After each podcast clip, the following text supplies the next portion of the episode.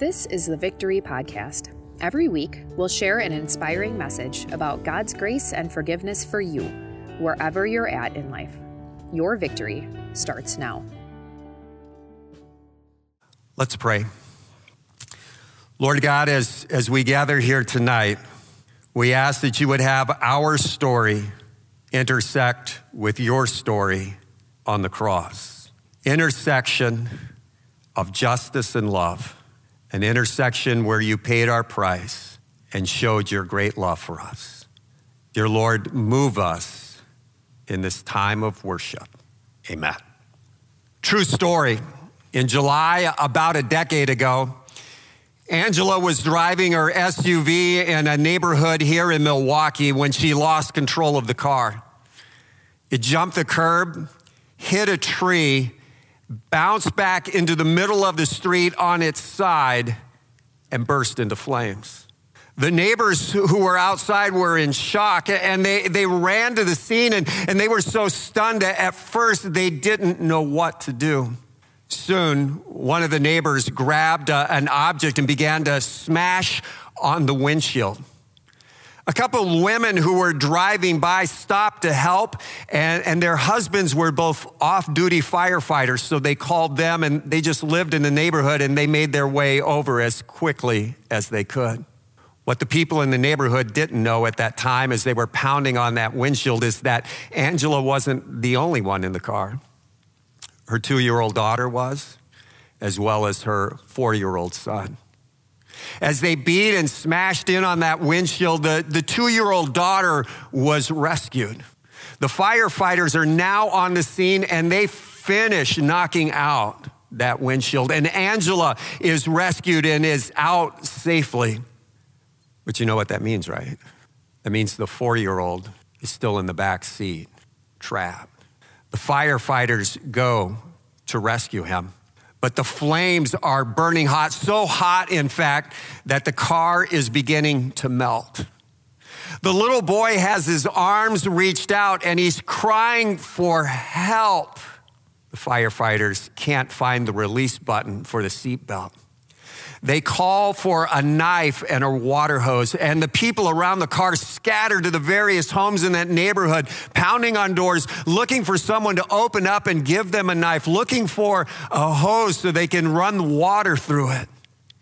And while all that's going on, it's only seconds, but it seems like forever, especially if you're that little boy. A police officer arrives on the scene, jumps out of his car. He's got his fire extinguisher, and he tries to keep the fire off the little boy.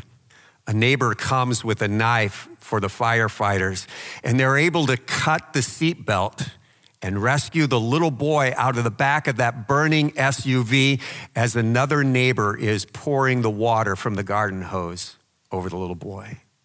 I want you to know that everyone that was involved in that rescue story, they'll never forget. They'll never forget that rescue story. I know as we're here tonight, a, a, lot of you are in your living rooms, maybe your dining room or, or basement, maybe your bedroom. Maybe some of you are, are watching and listening uh, on your phone in the car and things like that. But I just have a question for you Are you trapped? Is there something that's holding you back? Something that, that's got you tied down? If so, maybe what you could do is, is share that with someone whom you're worshiping with, or, or maybe put the comments in the chat room, or maybe it's just too tough, it's too personal. And so maybe you just want to share what's trapping you right now with God. You see, we're all trapped by someone or something. For some of us, we're trapped by abuse, by anger, by anxiety, by debt or depression. For some of us, we, we have this, this trap, we have this lack of identity, this lack of meaning, this lack of purpose, this lack of, of value and worth in life. Someone somewhere along the way told us we were non essential, and we become to believe it. Some of us are trapped by money and materialism, by lust, pornography, racism, or self centeredness. And Some of us are, are trapped by busyness, by confusion, by a habit that's hard for us to break, trapped by hidden faults, by regrets, by guilt, by shame, by lies and loneliness, envy, jealousy, selfishness. And some of us are trapped. We're, we're trapped, we're chained to the chain of doubt, the chain of fear, the chain of someone else's opinion, the chain of stress, the chain of temptation, the chain of an unforgiving heart. See, I, I know when I asked, Are you trapped? that a lot of you said, No, I'm not. But now we know the truth, don't we? We're all trapped by someone or something, and we need to be rescued. The good news is, is that as we look into the scriptures, the God of the Bible, the God of the Old Testament and the New Testament, He's the God of rescue. He is going to send His Son to be our rescuer. In fact, as, as we look into the Old Testament, there are over 300 prophecies about the one who would provide your rescue and mine. Over 300. Here's the first one. It was actually spoken to Satan right after our first parents fell into sin. It's Genesis chapter 3, verse 15. It says, Then I will put enmity between you and the woman, and between your offspring and hers. He will crush your head, and you will strike his heel. And the prophecies went on from there, one after another, over 300. One was that, that Jesus, the Savior, would be born of a virgin. Another was where he would be born at. Over 300. And, and for the, the rescuer, the Savior, he had to keep them all. Listen to Jesus' words in John chapter 4. He says, I am to do the will of him who sent me and to finish his work to fulfill all those prophecies. One of those prophecies was our responsive reading uh, from Isaiah 53, you know, where we were going back and forth and, and the words were on your screen. It was a little awkward, or maybe they were on your phone. It was too small to read. Those were the words of prophecy that told us what kind of death the Savior, the rescuer, would face. His body would be pierced he was going to die by crucifixion. Historians tell us there were a number of ways that people were crucified back in those days. One of the ways was for, for every person who was crucified, they would have four Roman soldiers assigned to them three to hold him down, and one to nail him to the cross. A crossbeam would be laid on the ground. The three soldiers would wrestle that person that was to be crucified down and stretch their arms out on that cross beam and hold them in place while the Roman soldier with the hammer and the nails would go by and nail them to the cross. The, the nails were like five to seven inches long, three eighths to a half inch thick, and pound through the area around the wrist, right through the flesh into the wood. That was the right side. And they go and do the same thing on the left side. And then, with their arms outstretched and nailed to the wood, the, the Roman soldiers would lift up that crossbeam onto a pole and tie it, fasten it onto that pole. And when that was complete, the three Roman soldiers would grab the feet of the person to be crucified, put them together, and then that Roman soldier with the mallet and the nails would drive one spike right through the area of the ankles of the person to be crucified right into the wood. With every pound of the mallet, with every gasp of pain, with every shriek, Jesus was enduring the judgment that you and I deserved. Scripture says this in Galatians chapter 3 Christ redeemed us from the curse of the law by becoming a curse for us. For it is written, Cursed is everyone who is hung on a tree. And so Jesus is crucified. For about five, five and a half hours, he tried to make himself as comfortable as possible, heaving up and back down trying to shift the weight. He experienced the agony of the separation of his heavenly Father and ours.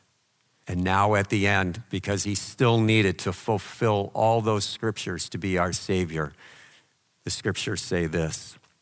Later, knowing that everything had now been finished, and so that the scriptures would be fulfilled, Jesus said, I am thirsty.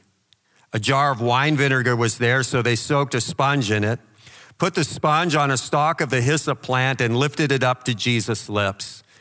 When he had see, received the drink, Jesus said, It is finished.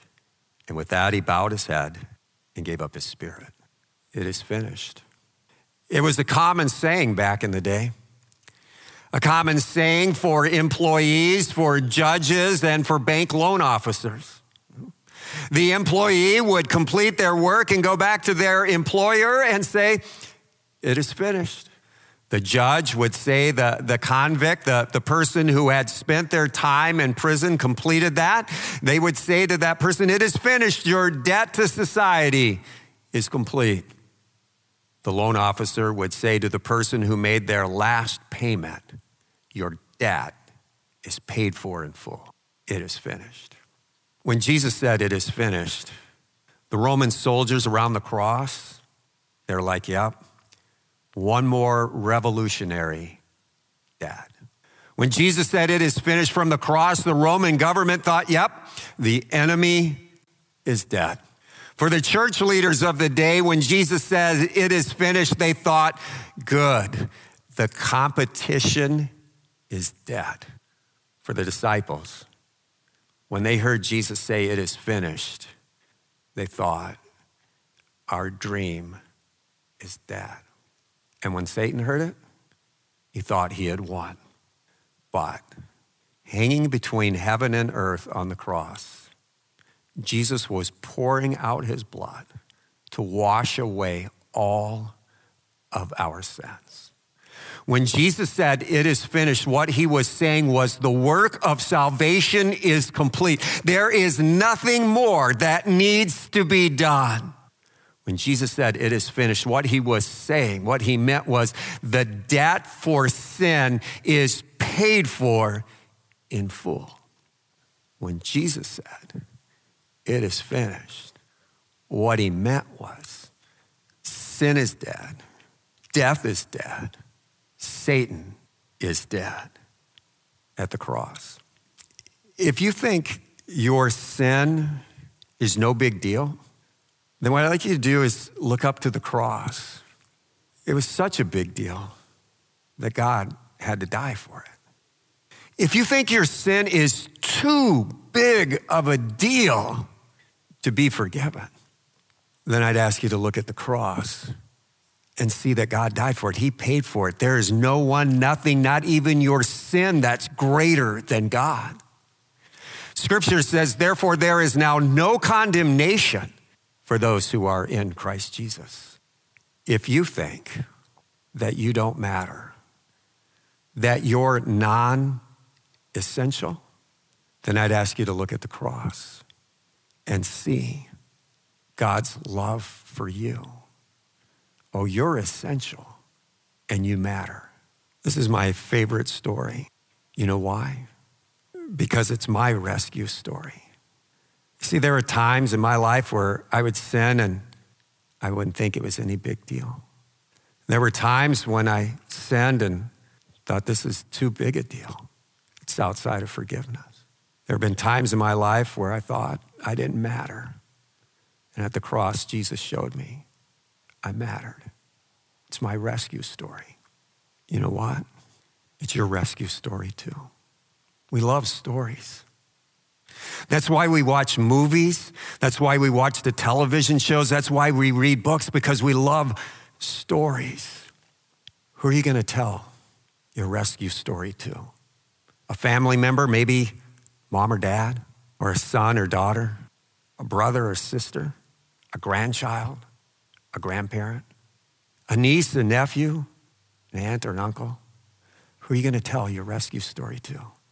A coworker, a neighbor, a friend, maybe someone who stood up with you in your wedding. Who are you going to share your rescue story with? I want you to know that when you share your rescue story, it's going to take a lot of humility because you're going to have to admit that you're sinful. But you know what? It's okay. Your family and friends, they already know you're not perfect. When you share your rescue story, it's going to take a lot of humility, but it's going to be okay. Jesus is there, and He's going to give you strength. And He knows all about humbling Himself because He humbled Himself and became obedient unto death, even the death on the cross. That's your rescue story. God bless you and your rescue story. You are fully forgiven and you're a dearly loved child of God. Amen. Let's pray. Lord Jesus, thank you for giving us a story to tell, a story of redemption and rescue and victory, all because of you, Jesus. Lord, give us the humility and the strength to share you, the rescue story, with all people. We pray this in your powerful, loving, and saving name, Jesus. Amen. Thanks for listening to the Victory Podcast, brought to you by Victory of the Lamb in Franklin, Wisconsin. For video sermon archives, more information about us, and to let us know how we can meet you where you're at, go to victoryofthelamb.com.